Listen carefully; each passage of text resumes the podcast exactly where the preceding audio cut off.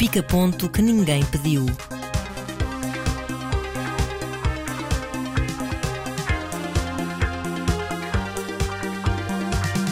Neste pica-ponto temos a memória cinematográfica de Cormac McCarthy, uma comédia absurda na Netflix, um neo-noir norte-americano com uma atriz portuguesa, um livro sobre Christopher Nolan e um desafiante thriller turco. Começamos com a memória de quem partiu. Começamos com a memória de quem partiu e a verdade é que sempre que isto acontece, o cinema de certo modo também fica um bocadinho mais pobre. O Cormac McCarthy não era um autor de argumentos, não é? Era um autor de livros que depois foram adaptados uhum. para, no caso dos dois filmes que eu vi, dois bons filmes, um deles excelente. E a verdade é que mais tarde ele até fez, deu uma perninha a fazer argumentos, mas talvez o quanto menos falar do The Counselor, pois, de, é. De, realizado pelo Ridley Scott, melhor. Sim, esse filme é uma verdadeira desgraça. Ridley Scott teve, foi tendo muitos altos e baixos, mas juntando-se a Cormac McCarthy podia dar uma coisa mais interessante. Sim, mas sim, também sim. a questão não é só o argumento, tem a ver com a própria estética do filme e um desperdício de atores uh, formidável. Formidável. É... é incrível ter Michael Fassbender, Javier Bardem, só atores incríveis e de repente o que sai, Brad Pitt, Penelope Cruz. Penelope Cruz. O que sai é um filme que eu me lembro bem, mas lembro-me particularmente bem de duas coisas. Uma cena em que a Cameron Diaz se roça num vidro de um carro e a cena em que o Brad Pitt é, encontra o seu, o seu término, faz uma espécie de um, de, um, de um aparelho que é uma corda que não para de, de, encurtar. Pá, essa cena eu acho bastante eficaz. Mas a verdade é que são as únicas duas coisas do filme que eu me lembro. Quando fui agora verificar, já nem lembrava que tinha visto esse filme. Uhum. Tem 10 anos, é sim, 2013. Sim. Não vi já agora outros dois filmes, curiosamente realizados por dois atores transformados em cineastas: Espírito Selvagem e Filho de Deus, realizados por James Franco e Billy Bob Thornton. Vamos, se calhar, também àqueles que são os mais uh, destacados: sim. o The Road e o Este País Não É para Velhos, que mostravam uma visão, por um lado, uh, apocalíptica, por outra, desencantada da América. E de certo modo ambos desencantados, não é? Certamente, uh, sem dúvida. Os dois, os dois filmes são bastante negros e de um bocadinho falta de esperança. O, o The Road é um filme bastante interessante, um dos papéis mais fortes do Viggo Mortensen, uhum. mas focando naquilo que é uma das, sei lá, talvez a maior, a maior obra dos irmãos Coen, pelo menos na, numa área dos filmes, entre aspas, sérios. Uma das, vá. É uma das, sendo, tendendo para ser a. Sim, mas o Fargo também é super sério, não é? É, mas o Fargo não me parece tão uma cápsula do tempo em que ele existiu. O Este País Não é para Velhos é um filme muito sobre aquela altura, também da própria América, apesar do, do livro não ser daquela altura. E é um comentário muito bem direcionado ao ambiente político que se estava a viver naquela altura. E tem, para mim, uma das melhores cenas finais, sei lá, todos os tempos, com aquele discurso de Tommy Lee Jones acerca uhum. dos dois sonhos que ele teve. E o filme acaba e arranca-te o tapete de uma maneira rara. Certo. Tu falaste em, em, seriedade, mas o filme também vai mantendo o, seu, o humor negro muito característico Sim. dos irmãos Coen. Ou seja, ele não, está, ele não está lá retirado, apenas está é ao serviço de um contexto dramático mais sério. Preferiste falar do Este País Não é para Velhos? Eu se calhar prefiro falar da estrada, porque muitas vezes nós temos a, a dificuldade, quando lemos o livro primeiro, de depois ver o filme e conseguir encontrar eh, um espaço cinematográfico para algo que nós já encaixámos na nossa cabeça. E a estrada foi um raro exemplo de filme em que eu consegui isso, porque já tinha lido o livro, tinha gostado muito do livro e depois acho que a transposição para o cinema seja ou não mais fiel, eh, até porque é difícil ser fiel, porque o livro do Cormac McCarthy é muito contido em palavras, pequenos retratos, pequenas frases, é tudo muito contido na forma como descreve um cenário muito negro. E o filme, eu acho que consegue ter uma grandiosidade no melhor sentido dos termos. Uhum. E para além do mais, tem uma belíssima banda sonora das melhores do Nick Cave e do Warren Ellis. Uhum. É, um, é um grande filme. É, o John Hillcoat depois fez mais uma série de filmes interessantes, mas eu acho que esse aí acaba por ser. Mas passou despercebido. Eu acho que era um realizador que devia ser mais conhecido. Sim, mas a verdade é que a maior parte das pessoas que eu conheço, eu não li o, o The Road, não li nenhum livro do Cormac McCarthy, portanto estou em desvantagem nesse ramo. Vou aproveitar agora, né? E há outro livro dele muito conhecido que é o Blood Meridian. Eu não sei como é que este livro se chama em português. Meridiano, Meridiano de sangue. Pois, claro. Podia ser uma daquelas traduções, né? Blood Meridian em português. Os avós da, da tia Amélia. É, quase Às isso. Vezes essas traduções. Mas eu tenho muita curiosidade em ler porque sei que é um escritor de referência. Bom, seguimos para algo verdadeiramente cómico, não é? Sim, seguimos para a palhaçada. Eu, eu esta Portanto, semana... não podia ser mais oposto. Não, eu, eu foi-me destacado entre os thumbnails do Netflix uma série que já vai na sua terceira temporada. A terceira temporada estreou há relativamente pouco tempo, chamada I Think You Should Leave, criado por um antigo discípulo do SNL que é o Tim Robinson. E eu vi um episódio da terceira temporada um bocadinho ao engano. Achei aquilo absurdo de uma ponta à outra, mas no entanto eu estava-me a rir, mas não sabia bem porquê. E acabei por ir para trás e ver quatro episódios ou cinco do, da primeira temporada. E é uma sucessão de sketches realmente bem realizados, que é uma coisa que a comédia hoje em dia já se pode gabar. Ou seja, a comédia, quando eu digo comédia, estou a falar de sketches, não estou a falar de uhum. filmes. Os sketches hoje em dia já não têm um aspecto televisivo, já têm um aspecto cinematográfico. Até a dada altura cria uma certa estranheza a mim que estou habituado a sketches com a linguagem dos, dos Gato Fedorento, com a linguagem dos Monty Python, seja o que for. Estes sketches aqui não só estão bem realizados, como eu acho que os conceitos são tão, tão absurdos e a escrita é tão, tão interessante, dentro de uma lógica muito absurda, que eu achei interessante e, e, acho que vou continuar a ver, nem que seja para ficar do início ao fim de um sketch inteiro assim, mas que raio é que está a acontecer? Há um sketch inteiro, por exemplo, que o conceito é um colega de trabalho de outra pessoa, ele dá boleia a esta pessoa do trabalho e ele tem um beat, ele tem uma coisa que é, ele tem basicamente um, um cigarro e um boné imprimidos, colados no, no vidro do condutor, e então ele tem que alinhar perfeitamente com aquilo para ele parecer que está a fumar e que tem o boné. Então ele, ele força para ir de lado a lado com um carro que está ao lado. E o sketch é só isto. Então, tipo, quando as pessoas do ultrapassam, ele diz: Espera, espera, estás a estragar o alinhamento.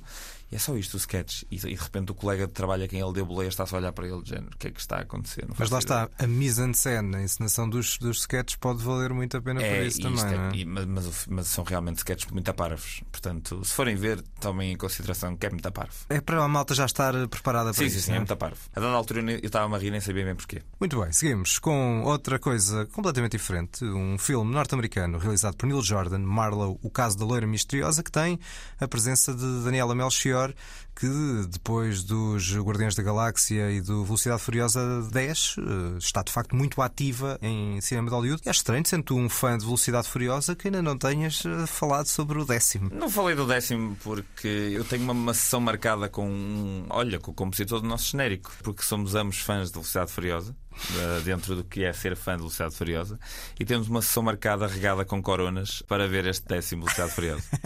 Imagino que isso vai ser chavascal, não é? Chavascal. É possível, mas também vai ser diversão. Ao contrário de vocês, nunca vi nenhum.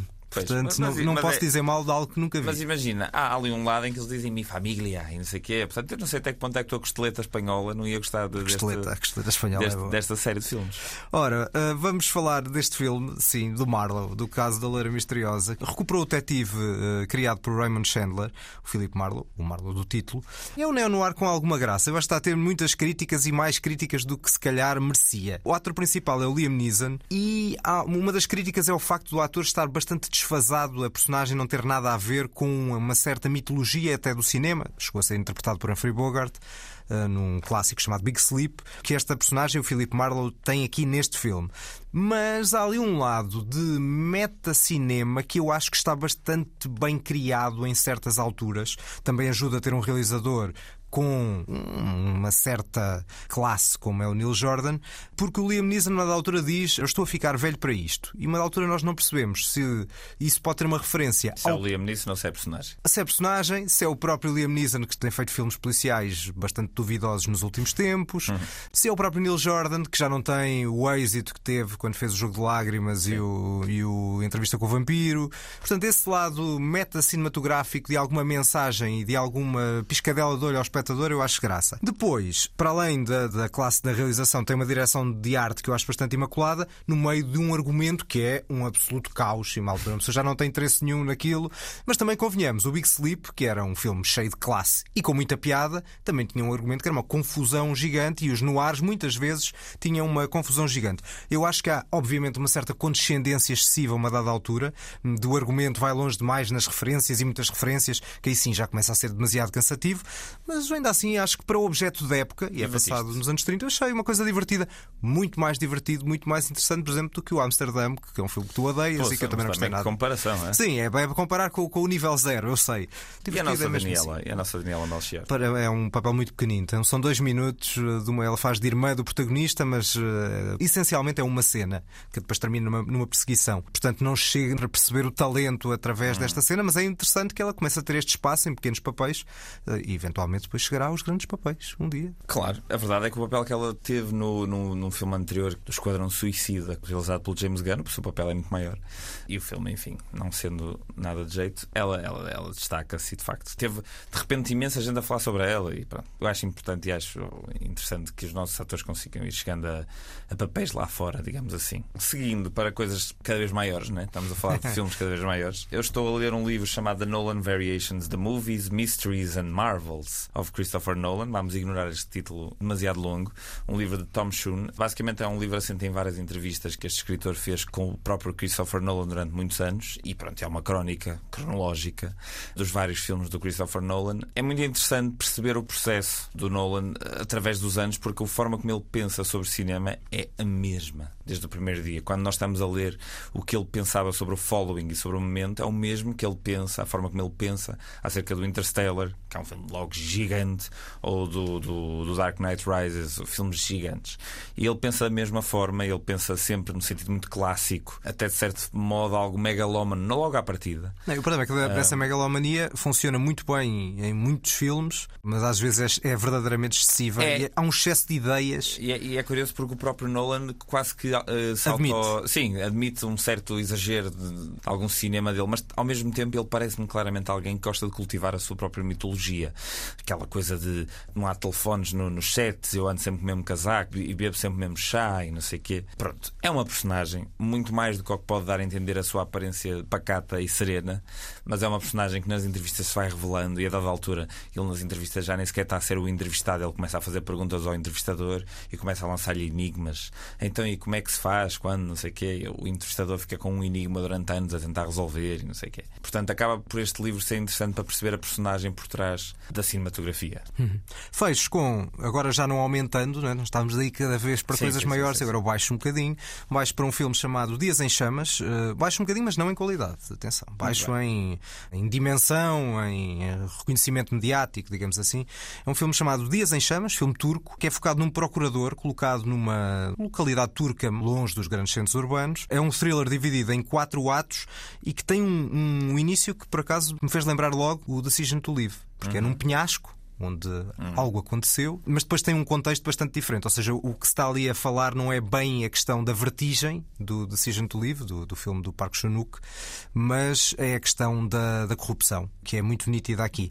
E essa coação, a pequena corrupção, a desconfiança do que é diferente é muito vincada logo no primeiro ato, lá está destes quatro atos deste thriller, e muito também pela contenção desta personagem, pela interpretação dele. Acho que é um filme muito bem feito e que depois vai criar criando ali um momento uh, em que há um, uma violação. A violação é o crime que, no fundo, justifica grande parte do filme, a depois justifica os atos seguintes. E depois o filme, eu acho que se perde um bocadinho.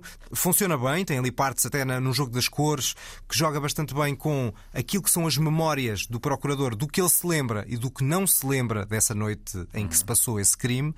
Mas, mas eu acho que o filme depois, embora seja ali um bocadinho, anda ali um bocadinho difuso, nomeadamente numa figura de um jornalista, acrescenta ali, se calhar camadas a mais, também uma questão de uma certa discriminação sexual. Se calhar são ali camadas demais que não precisavam para o filme ser mais eficaz, mas depois o, o final, um final assim meio onírico, tem ali um gancho muito surpreendente uh, e, e, que acaba por lá estar dar uma dimensão de desafio a este thriller, que é um final assim meio em aberto, meio surrealista, se calhar até. Uhum. Tenho visto algumas críticas ao próprio final, pois para mim o final é que fecha bastante bem este, este thriller dramático que é muito sólido e acho que é, que é bastante interessante e que se chama Dias em Chamas e que acho que vale a pena ver. São despedidas deste, deste pica-ponto. Voltamos para a semana com o episódio regular e pelo senhor da obsessão compulsiva pelas simetrias, não é?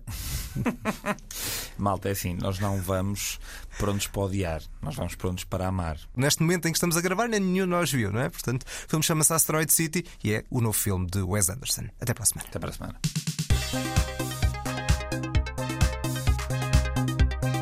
O pica-ponto que ninguém pediu.